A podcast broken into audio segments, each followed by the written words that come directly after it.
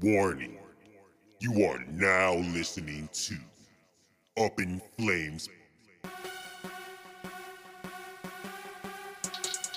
We up in flames, yeah. We up in flames, yeah. Yeah, yeah, uh, uh, yeah. Let me hear it, Lambo. We up in flames. We up in flames. We up in flames. Yeah, we up in flames. Yeah, uh, yeah, yeah, yeah. We up in flames. Yeah, yeah. Uh, we up in flames. Hold on. Uh, check the scope. We up in flames. Yeah, uh, we up in. Uh, yeah, yeah. We up in flames. Yeah. Woo. We up in. Uh, yeah. We up in flames. We up in flames.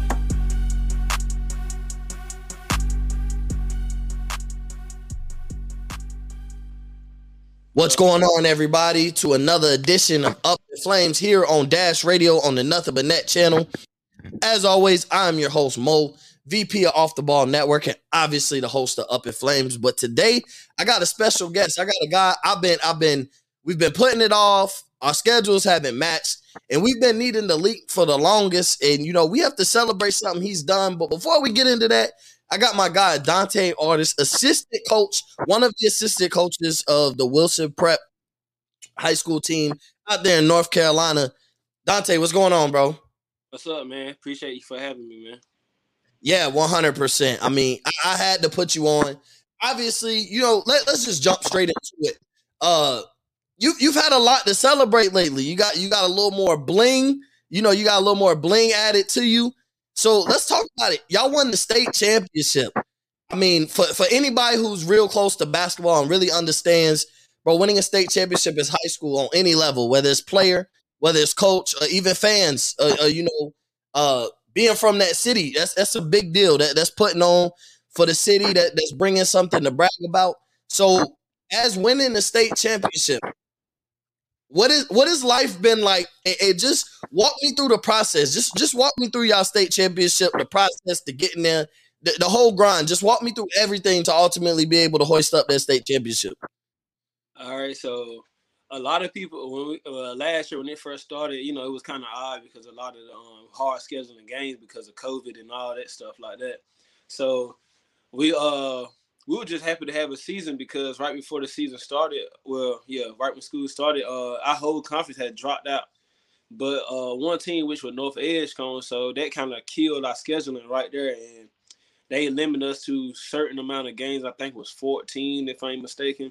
So only thing, only teams we played was um, North Edgecombe, which was a conference game, and it was only two games because we had to go to them. They had to come to us, and that was on that was gonna decide who win the conference championship. So, and then uh, we uh Greenfield, they down the road from us. That's where uh, Ant played at. Him and Coach Juice, they played there, played there. So they did a good job for looking out and scheduling with us two games. So we ended up with four games in the regular season.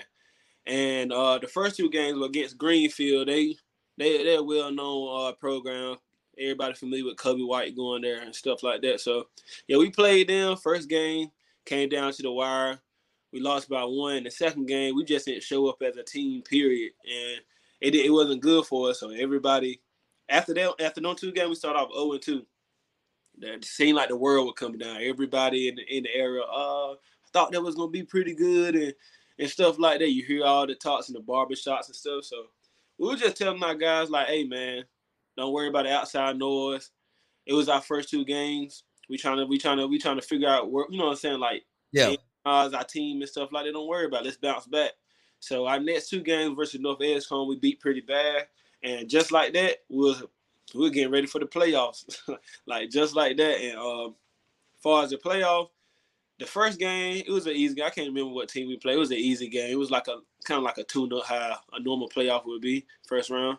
And uh, after that, it was just like we were beating the odds. Like every time we go on, see me, I'm a type of guy. Some people don't like to see what's be put on social media and stuff. I'm always looking for some something to get me routed up. So I go look on Twitter and stuff, and I see people picking them, pick, picking teams over us because they got one star guy.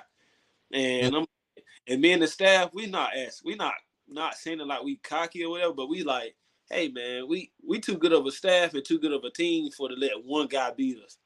So our philosophy was kind of like okay, if he a good player, he gonna score, he gonna have his moment, but let's wear him out because when we make him check out mentally, the other guys gonna check out because that's who they lean on, and that's, Yeah. that's what the philosophy. That was our philosophy the whole playoff, and we played against some good guys, man. They had some, it was some good teams, but we realized they all lean on that one, one or two guys, and our goal was just to make it so tough on him where third quarter he ready to check himself out mentally. He he done, he fatigued. And we, you know, so that's when we can mash the gas a little harder and take it to another level. And, you know, I'm saying, and come out victorious. And that's what we did the whole playoff. But we got to the championship game. I mean, everybody in the area was rooting for us, but then again, we got that vibe where it's like something gonna happen. It seemed like I see the curse when it comes when it Mhm. comes to the state championship. It seemed like our city just curse, like and like it ain't gonna happen. It's kind of like how people probably figure with my Phoenix Suns. Oh, they got the roster to do it, but I just can't see the Phoenix Suns winning the championship. You know what I'm saying? But then we went down there. Um, it was a normal championship game. Usually, we uh, our, our games be held in uh, at PNC uh, Arena at NC State or uh, at Carolina Chapel Hill the gym. So I had to switch it up a little bit this year. And like I said, I look me and staff, we look for something to get us going and look for something to take the practice to get our players going. And like a few days before um, the championship game, high school OT had interviewed our uh, coach Ant and the head coach of Lincoln Charter, which is which is the team that we played in the uh, championship game. And he he he wasn't he wasn't all cocky, but he he was saying some stuff that kind of rubbed us the wrong way. Like, you know what I'm saying? Like, it, I can't remember all the stuff he said, but he rubbed us the wrong way. And we took it to practice and we showed the players, like, this is what this team think of you. And it just, you could see it on their face. They was ready to go. But then after that, we got them locked in and on the go. And we just told, we just told them, hey, man, do what we do. We'll, you know, we're going to have a chance. Let's do what we do. And I, a lot of our guys ain't never been in a game like that, so we knew it was gonna be a perfect game. But we, but when the game started, man, we we probably played like a a D plus the Yeah. first half, and we I think we went down in uh at halftime down by like ten. And once we went in halftime, the guys weren't fussing at each other, but you can see the sense of urgency. You can see, oh man, we got to do this, we got to do that. Oh, we got, you know what I'm saying? We just calm the guy down. Like, hey man, that's just the first half. Like, think about it. We played one of our worst games all year, and one of our biggest games all year. Uh, all year, and we only down by ten. Yeah.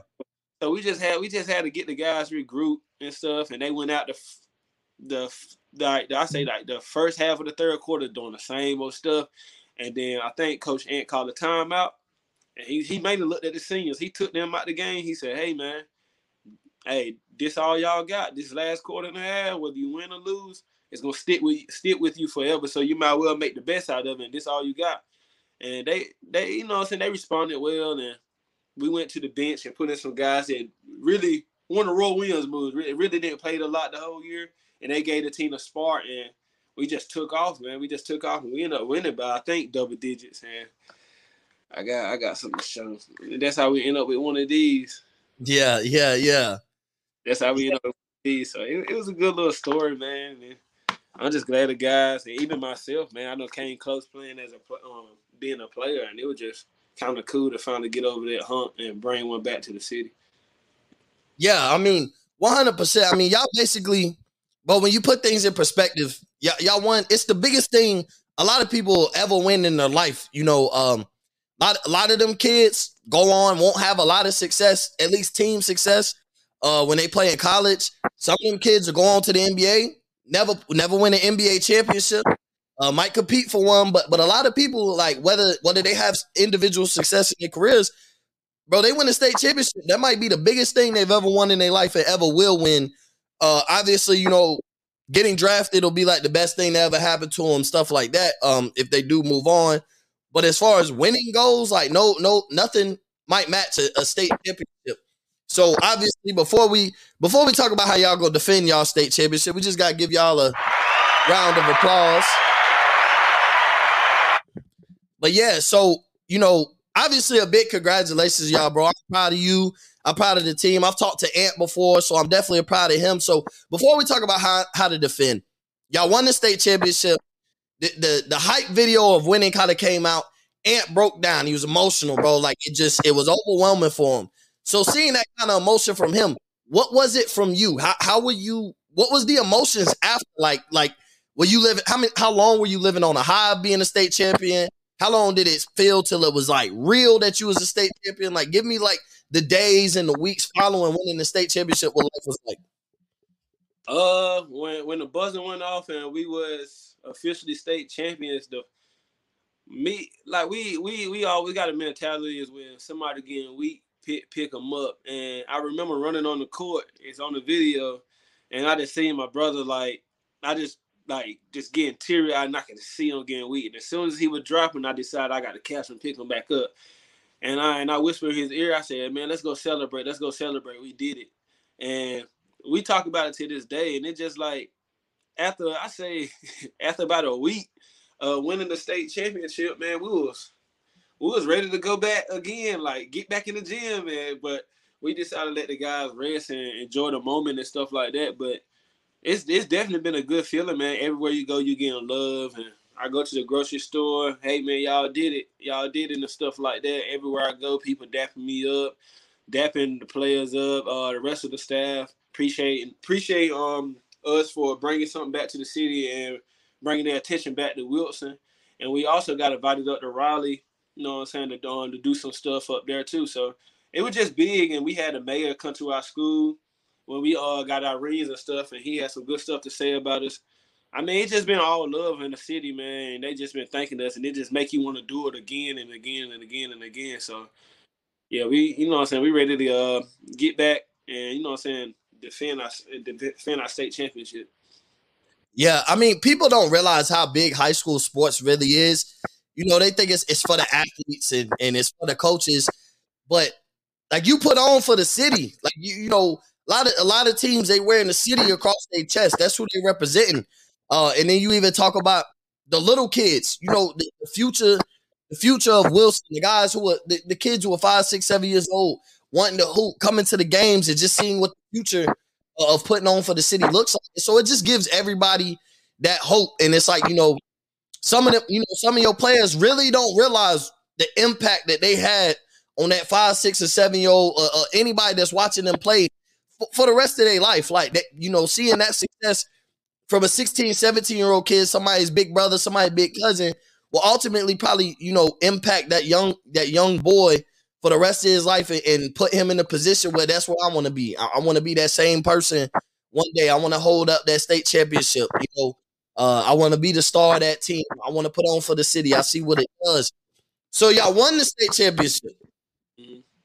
How how what is y'all's preparation to defend it?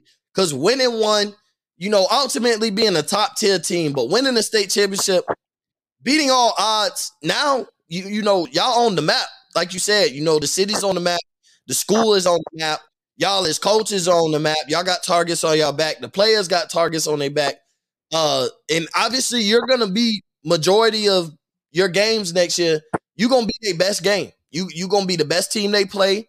Uh, you gonna be the team they look forward to playing. You know, we gotta take down the defending state champs. You know that pride thing. So, how school's about to start up, which means you know once school starts, you you roll through football season real quick, and it seems like basketball right there. I mean, I'm sure y'all starting, you know, training and open gyms here already. So, what what's the plan? How, how y'all how do y'all plan on defending it? And, and is defending it state championship something that, that's realistic?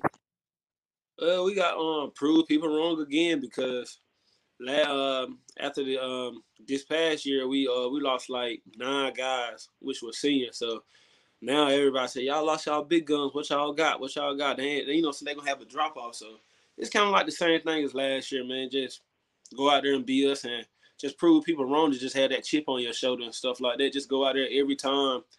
You know what I'm saying? Every time you go out there, step between the line, just have a chip on your shoulder and just give it your all like it's gonna be your last game.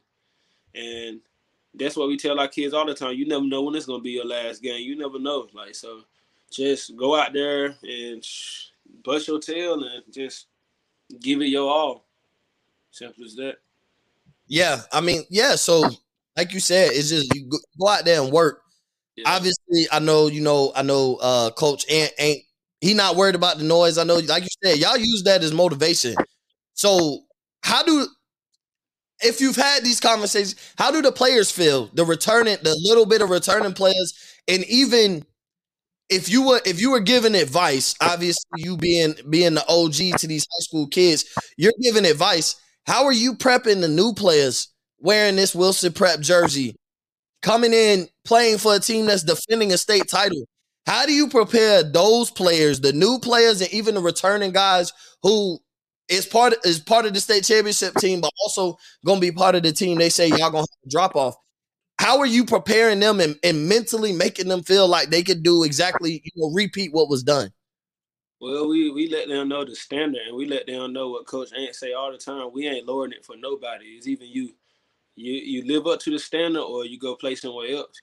And that's what we that's what we told the returner guys. We, that's what we told we telling the new guy that's coming up, even transferring over or coming up from um the JV or something like that. Hey, we ain't lowering the standard. So you even work on your game and live up to it, and you be a good person on the court and off the court, or you just go find somewhere else to play or be a mm-hmm. spectator, go in the stands and watch or something. Because we ain't gonna change for nobody, and anybody that know us can can tell you we ain't gonna change for nobody. And uh, we just letting them know, man. Last year, man, we was looking for games and we was trying to schedule all the big teams, and every time we called, they said it was full, which they was because everybody want to play the big team, so it's, it's it don't take long for them to fill up their schedule.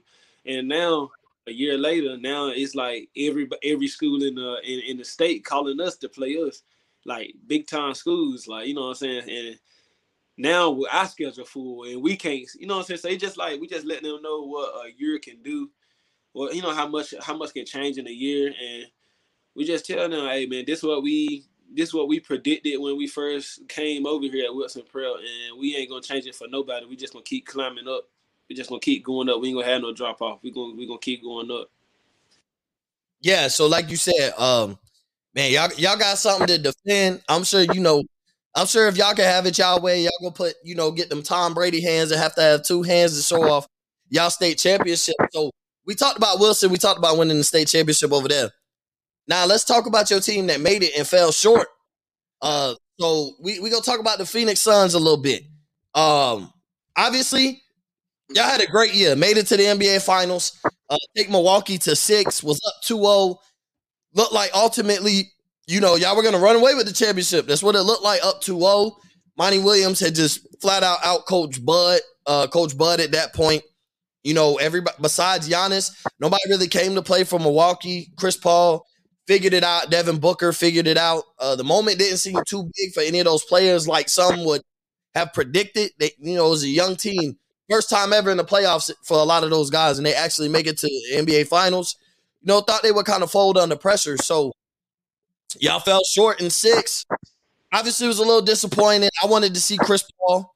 You know, I, I wanted to see Chris Paul get his first championship. I'm sure, like a lot of us uh, growing up who probably loved Chris Paul. So, just as a whole, how, what what was your overall thoughts on the Phoenix Suns season? Uh, I was very happy.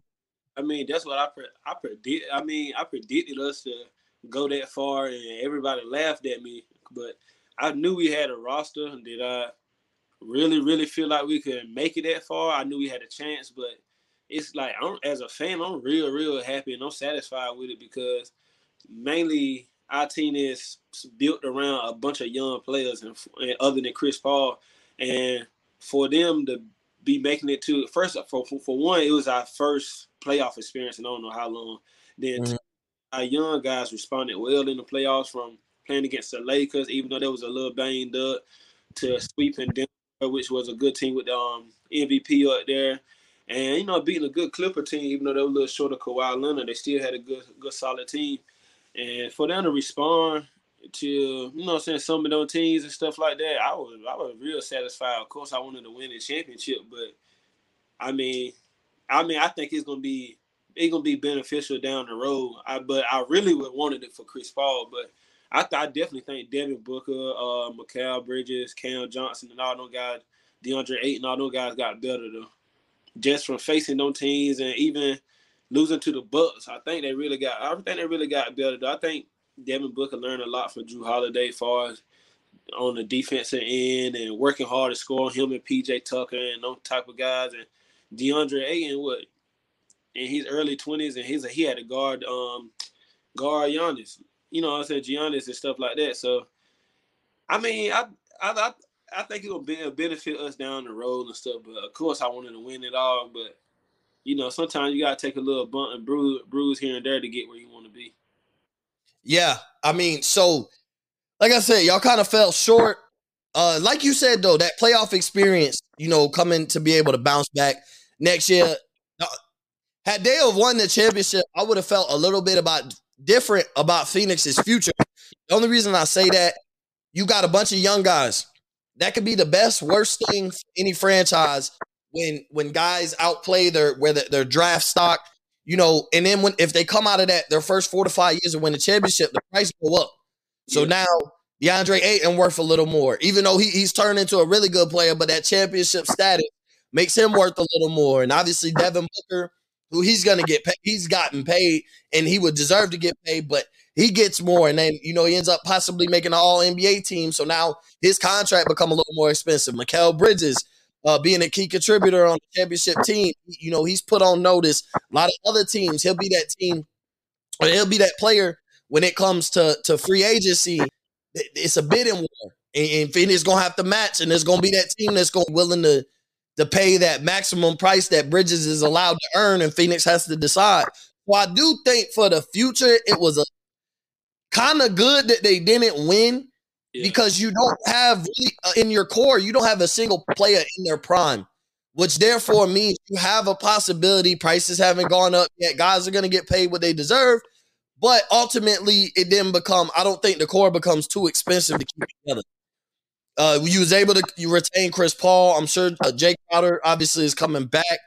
You know, so what's next for Phoenix? We talk about the season which was an incredible season against all odds. Uh, what's next for the Phoenix Suns?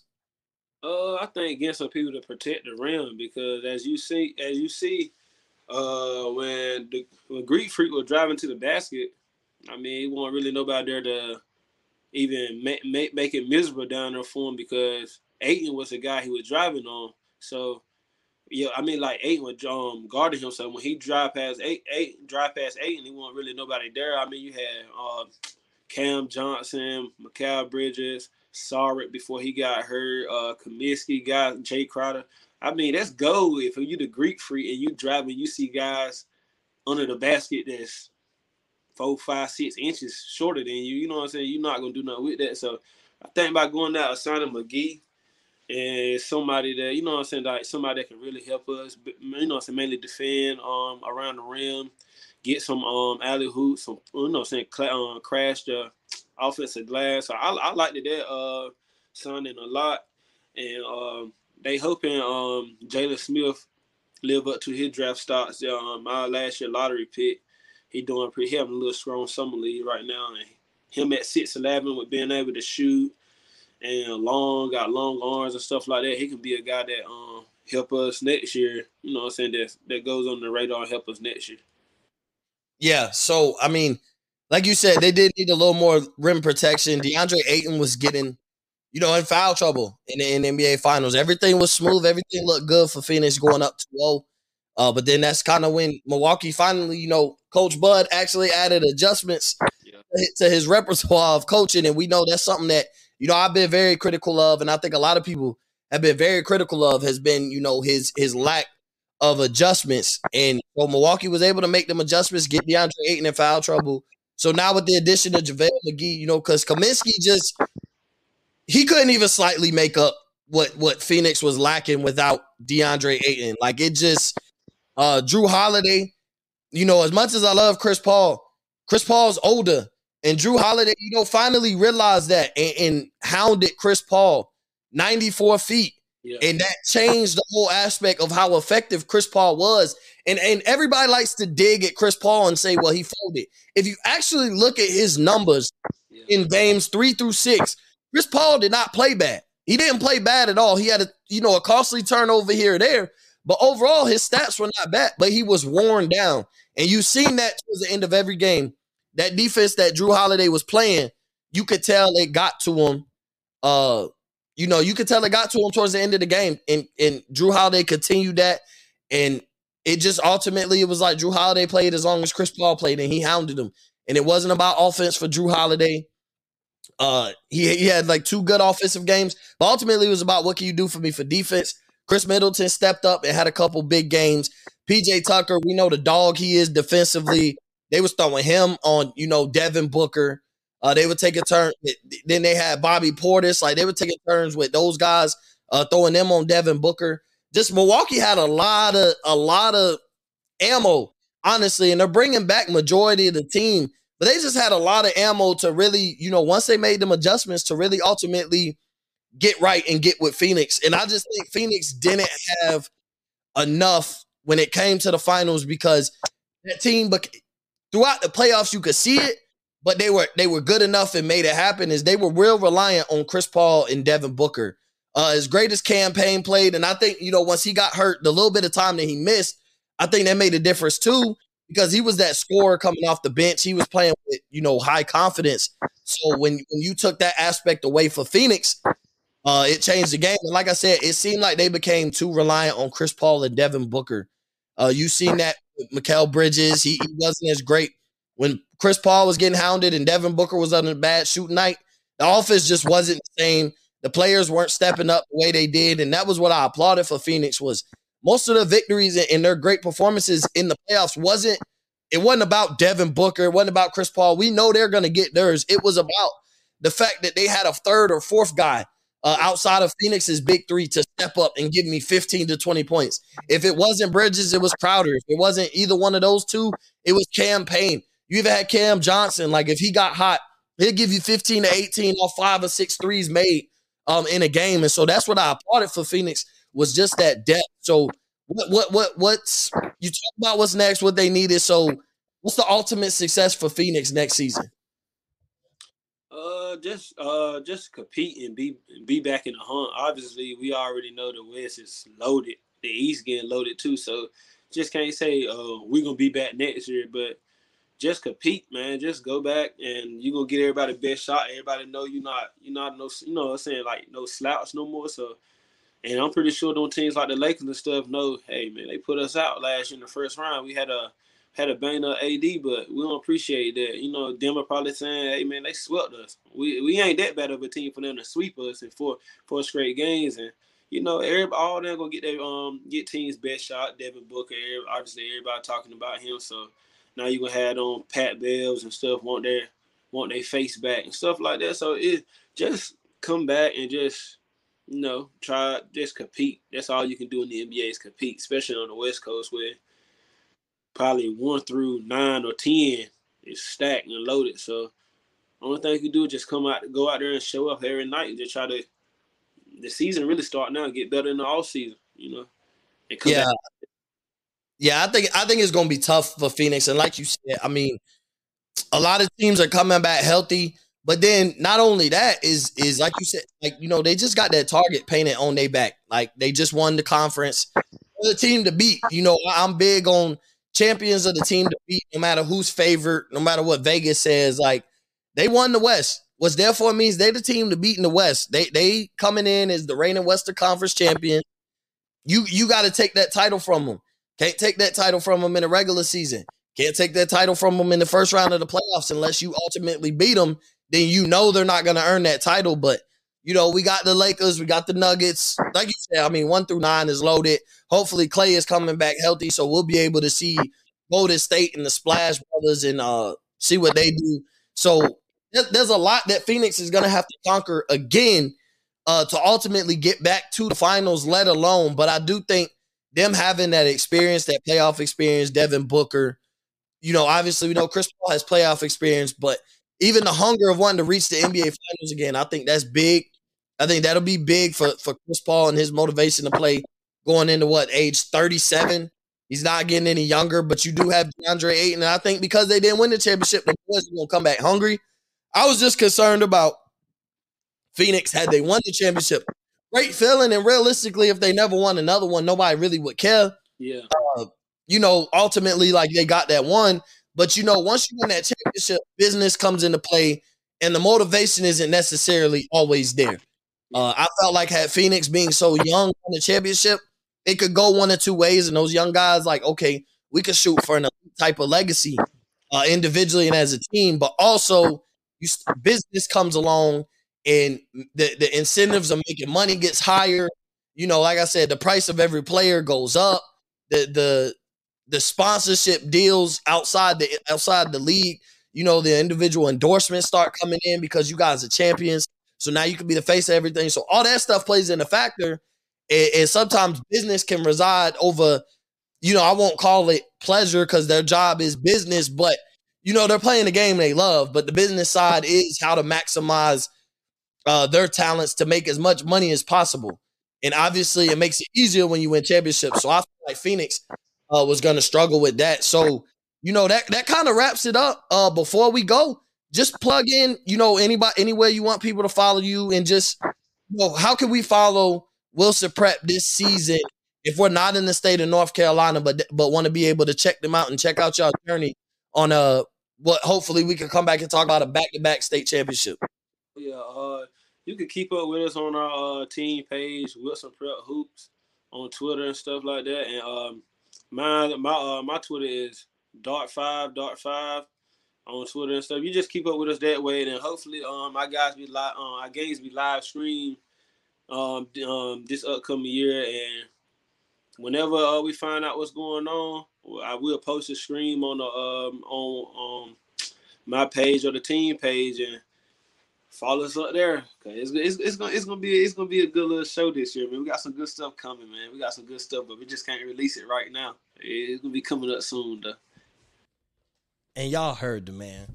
They got a lot of big stuff coming up soon. So make sure y'all go check out Wilson Prep. And make sure y'all check out everything they got going on. Like I said, you know, everything this was about, you know, them having an opportunity to defend their state championship and go back to back so everybody make sure they go follow my guy, Dante Artis, Dart Dart5 on Twitter. You know, make sure you go follow their journey. Anyway, you can follow Wilson Prep. Make sure you go follow the head coach, uh, Anthony Atkinson, another great guy, you know, who, who's built that program from the ground up. So, you know, shout out to him. Shout out to, you know, just the whole state of North Carolina, the hoop state, uh, as the, as they love to call it. And and I can't disagree. There's a lot of talent out there you know, in the state of North Carolina. So, you know, obviously a great interview with my guy Dante. Now let let's get into some of the NBA stuff, you know, that, that's been going on. Obviously, you know, Draymond Green and Kevin Durant had a sit down, uh, try and basically hash out some things Draymond needed to know what was on his conscience. We'll touch on that just a little bit. I know that's kind of a sensitive subject that people are kind of tired of hearing about it. So you know, we'll kind of we'll hit on that, you know, towards the end as as we wind down. We got a little bit more time left here on Up in Flames on Nothing But Net channel on Dash Radio. So I do appreciate everybody for tuning in. You know, I appreciate everybody for listening to that dope interview. Now, let's get into the NBA. A lot of things have happened. Like I said, Draymond and KD had a sit down. Uh, Kawhi then signed his contract. Joel Embiid got a long term extension, four years. You know, basically for the supermax. Uh, and LeBron James, you know, this wouldn't be an Up in Flames episode if I didn't bring up LeBron James. So I want to start there before we kind of, you know, before we kind of get into, you know, you know, shouting out Joel Embiid and where Philly goes from here and Kawhi Leonard and whether that was a great move for the Clippers. I mean, obviously keeping a guy like Kawhi, but let, let's not get distracted. Let's talk about LeBron James. Okay. So the player votings and you know where the GMs and the players and the coaches have voted and he received zero. Yes, I said zero votes as the best player in the NBA. And a lot of people will listen to me and expect that I have a problem with that, but I don't. We're talking about a guy going into year 19. And this is kind of I won't say the first time because we'll have to go back some years and when I say some years I literally mean some years towards the beginning of his career, but this is the first time in a long time where LeBron has had zero votes, you know, as as the best player in the NBA, and that's okay. It's it's a new era, and we're kind of seeing Giannis. You know, maybe he's taking over. Maybe he's you know getting the torch passed to him. Maybe not officially. I'm sure if LeBron could handpick the guy that he passes the torch to, uh, part of me would be, you know, almost 100% sure that it wouldn't be Giannis, but even still, like you're you're seeing the next wave of, of superstars emerge. I mean, Luka Doncic, Giannis, Donovan Mitchell, Jayson Tatum, you know, Jaylen Brown, Devin Booker, Trae Young, Ice Trae, who made a name for himself for real in these playoffs, and everybody who kind of doubted the the draft night trade of Luka for Trae, kind of, you know, silence the haters as great as Luka has been. You know, Trae has shown that he belongs in that same tier and he's here. You know, he kind of became the villain over there, uh, up there, up north in Madison Square Garden. And it was amazing to watch. You know, everything that he did in the playoffs, it was amazing to watch. But, you know, LeBron has not been, and everybody's having a field day. And it's like LeBron is entering year 19, and we're now finally kind of coming to the realization that LeBron probably isn't the best player in the NBA. And that's okay. LeBron is still a top five, three to seven. I'll say in that range of of best players in the league. And that's at year 19. You know, he's about to be 38 years old. Uh, he's 37. So, or he's about to be 37. I apologize. But that's kind of the realm that we're in is we're still talking about a 37 year old is still a top three to seven player in the NBA, however you want to slice and dice it. He would probably be second or third for me. I, I kind of give Kate, Kevin Durant the crown. Um, but Giannis you know, everything that he did in the finals and in the playoffs as a whole, he definitely earned some stakes. So I'm okay with anybody who puts LeBron at three. Uh, but outside of after that, like I really need to hear your argument to put any of these players ahead of LeBron. Obviously, you know, prior to injury, he was an MVP candidate. He was he was leading the MVP race in some people's eyes, not everybody. It, it wasn't, you know, um, it wasn't as a whole, but LeBron was leading the MVP race at one point in time, and he was definitely a high high caliber MVP candidate uh, prior to the ankle injury. So to say that LeBron doesn't belong in the top five, the top seven, and to, to knock him for not being the best player in the NBA no more is like you know what his reign is over. It, it's been time to pass the torch, and and a lot of players have passed the torch a lot sooner, or the torch was forcefully passed. And kind of you look at you know Jordan, and I guess we would say it was Jordan to Kobe uh, from Jordan to Kobe in a sense. I'm there were some really great players in between when Kobe really emerged and took over as the best player in the NBA. You had your Tim Duncan, you had Shaquille O'Neal. So it's kind of tough to say that like it was just it went from Jordan to, to Kobe. Uh, you know, because there was some some there was a dynasty in there with, with San Antonio. There was a, a what we consider the, the most dominant player of all time in Shaquille O'Neal. But even if you want to go from Jordan to Kobe and then Kobe to LeBron, and we've been looking who LeBron is passing it to. And so to say that it's anything short of amazing that LeBron James is passing the torch in year 19, and it's forcefully, I don't think he's ready to give it up. But to, for him to not be the best, it's not a knock on him. Everybody wants to make, you know, this players aren't voting him king anymore, that it's a knock on him and his legacy. No, all great things come to an end. Jordan's career ended. Jordan playing with the Washington Wizards happened. That did happen. I, I know some of you OGs and old school cats like to act like it didn't, or that I erased that, you know, memory from the back of my head, but it happened.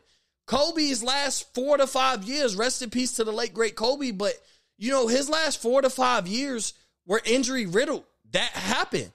You know, I know we think about these players in the great times, but there were some some downfalls. Some, you know, Kobe after the Achilles, he just wasn't the same. And even his farewell tour, it was to pay homage to an ultimate legend, an all-time legend in Kobe Bryant. But that season wasn't a success. The team was terrible. Kobe couldn't carry him like he had normally did. And he was at the end of his career. It was okay. Kobe was in year 20. And we accept that. Shaquille O'Neal played for the Cleveland Cavaliers. He played for the Boston Celtics. He played for the Phoenix Suns after playing for the Orlando Magic in his prime with the LA Lakers and even winning a championship and, you know, came third in MVP that year with the Miami Heat. But he had a career after that.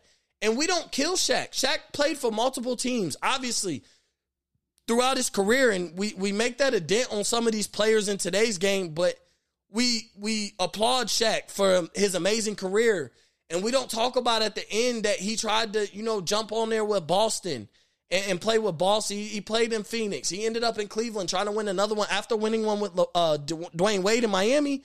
He wanted to go and try and help LeBron win one. Ultimately, that wasn't the same Shaq. So it's I don't want to knock LeBron for not winning one with Shaq when we know that was Shaq well past his prime, kind of towards the end of his career, and he was just trying to get in where he fit in. The Diesel was a name, Superman, however you want to look at it, but that was where he was at. So to say, and this was all around the same timeline. Some of these guys haven't didn't even you know make it to really be any type of successful, make the playoffs in, in you know year eighteen or anything like that. So we knock LeBron James, and that's just one thing I don't like is don't knock the man for his great career. I understand he's always and he's done done it to himself that he wants to be the greatest player of all time, and you know that that argument is such a it's such an annoying argument at this point because I feel like if you think LeBron is the GOAT, then cool. There's nothing he'll do to make you change your mind. Otherwise, if you think Jordan is the GOAT, then cool. There's nothing to me that LeBron or pretty much any other player would be able to do for you to ultimately change your mind. So even still, LeBron to me is on the Mount Rushmore, uh, regardless of where I have him placed, just for argument's sake and for listeners to ultimately not try and attack me. But he's on the Mount Rushmore. He's one of the four greatest players to ever play this game. You can't deny it. 10 finals trips, um, you know, four, you know, finals victories, obviously, four, four championships, four MVPs, you know, uh, 17, 16, 17 all star appearances, uh, 13 or 14 all NBA appearances. Like, LeBron has had a legendary career, and he's going to go to obviously first ballot Hall of Famer. And probably 20 years from now, there'll be that crowd that is saying, you know, maybe he is the undisputed GOAT. The same way that Michael Jordan kind of is to the OGs. When people become my age, I think a lot of people might really say that LeBron is the undisputed GOAT. You know, I think he's aging like fine wine. He's getting better with time. So it's just one of those. I just hate the fact that him not being the number one player has to really make the news. And I really hate that I have to talk about it because it's okay that LeBron is not the best player in the league. It's perfectly okay. But you know, the major media outlets, y'all don't get the real authentic stuff unless you're listening here on Dash Radio, and you heard my guy Stephen G uh, of Breaking the Game and Kenneth prior to me, or you hear my guy Chris LeBron who's going to come after me, and everybody else at Off the Ball, and, and a lot of the other outlets, the the small time, you know, small town media outlets, we give it to you real.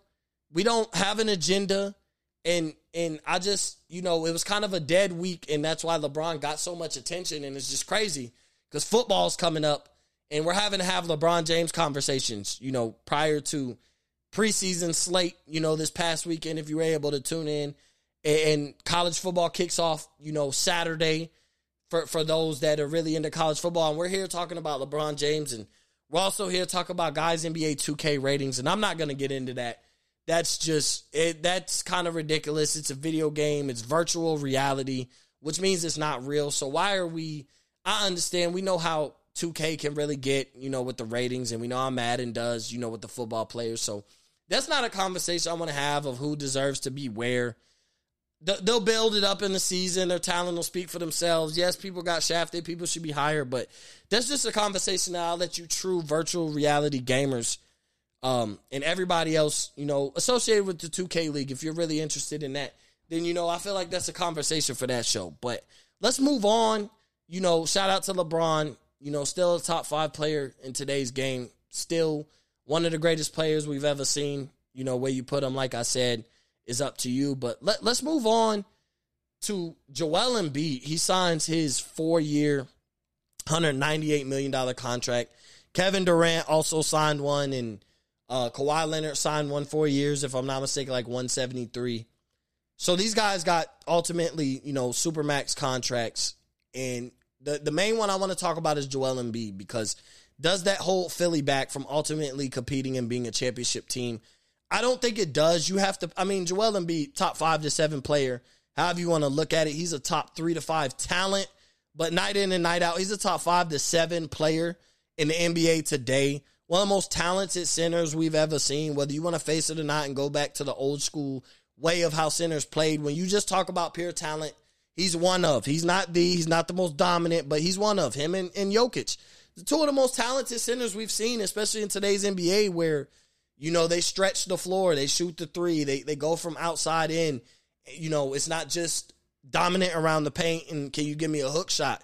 You know, centers are able to shoot jumpers and, and have a little ball handle. And, you know, Nikola Jokic is an all time passer when we talk about from the center position. Like what he does at the center position, he's a great passer. So I think what, what has to happen next with Joel Embiid in Philly, I think they need to really have a, a, a sit down, you know, a look in the mirror, with their front office and to sit down with Ben Simmons. I think that relationship is broken personally, and I think that the best move for Philly and Ben Simmons would be to ship him off. And I think Philly is being a little unreasonable for the asking price for a relationship that's damaged. And everybody in the NBA, you know, around the league, they kind of know that that relationship is damaged. So they're not going to be willing to pay four first rounders and an all star type of talent, you know, to to ultimately land Ben Simmons because they know like it's kind of inevitable right now that Ben Simmons will not be a Philadelphia 76er. So I think with Joel Embiid getting paid, they kind of showed that, you know, I know Ben Simmons is on a nice contract, a lot of money, but they kind of showed to me that the, their future moving forward is Joel Embiid. And the way they built their team is they built it where Ben Simmons is there, but they built their team to me around Joel Embiid. And I feel like, you know, as as much as as good as I think Ben Simmons is, and I know his failures was it was a tough sight to see. As good as I think Ben Simmons is, I think Philly is making the right move, but they do have to get rid of Ben Simmons.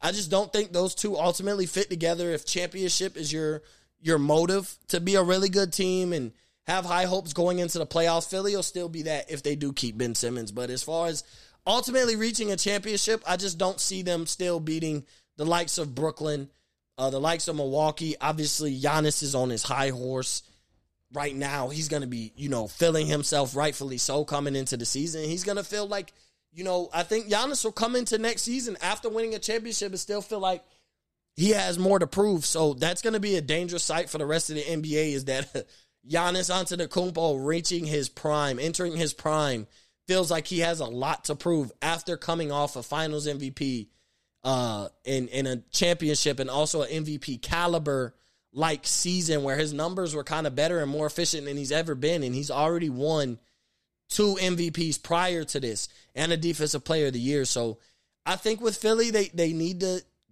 figure out what's best. If if I'm with what I paid Joel Embiid, like I said, he's the future. He's there for the future. And with Ben Simmons being unhappy, I, I look at Portland and I wonder what Portland's willing, you know, what what the price is. And I know you say Dame, but to me, to be realistic, I don't think Dame and Ben Simmons is good for even swap. I, I would look at CJ McCollum. And I think both teams would benefit from that trade. And and you could say, well, you know, Ben Simmons' potential is higher than what CJ McCollum's is, but what CJ McCollum is as a player right now, to me, is kind of exactly what Philly is missing. Uh, you know, a scorer, a guy who can really get his own bucket, score that's not named Joel Embiid at the guard position. I know they'll lose a little bit defensively, but they do have Matisse Thybulle. You know, they they they kept Danny Green. So, you know, they have Mike Scott. They do have some defenders to where I think a CJ McCollum and a Ben Simmons Ben Simmons trade almost straight up would fit perfectly. I know you may say in the future it might not be even value, but I think that would be one of the better trades for a possibility of Philly really being able to compete for a championship. Uh, I also would say that, you know, I know they were looking at De'Aaron Fox, but they were looking at Ben Simmons for De'Aaron Fox, Buddy Hield, and like Halliburton.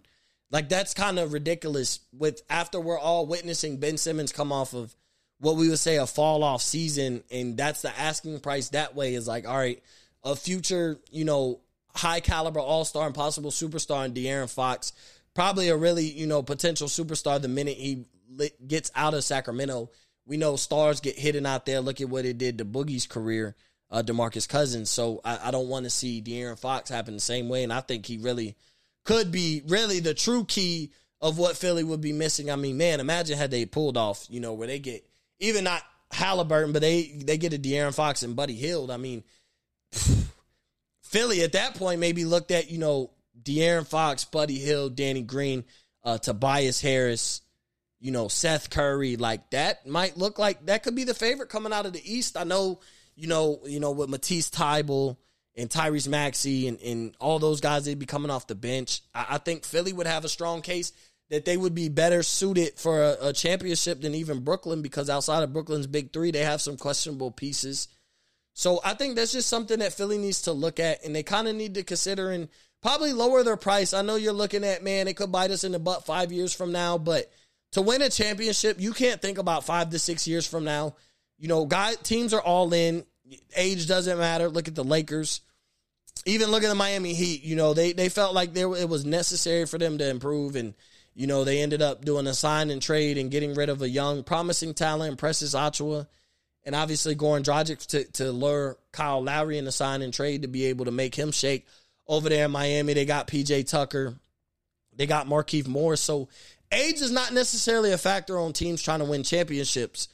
Uh, like I said, the Lakers roster, we know their age, and you know whether you question whether that's built for success or not. There's probably a conversation for another time, but I think Philly just needs the. You can't look at five years from now. You have Joel Embiid now. I think you need to get the best of him while he's in his prime. You know he's kind of injury prone, so you know before he ends up really, you know, knock on wood, but hopefully he doesn't have a, a injury that derails the rest of his career.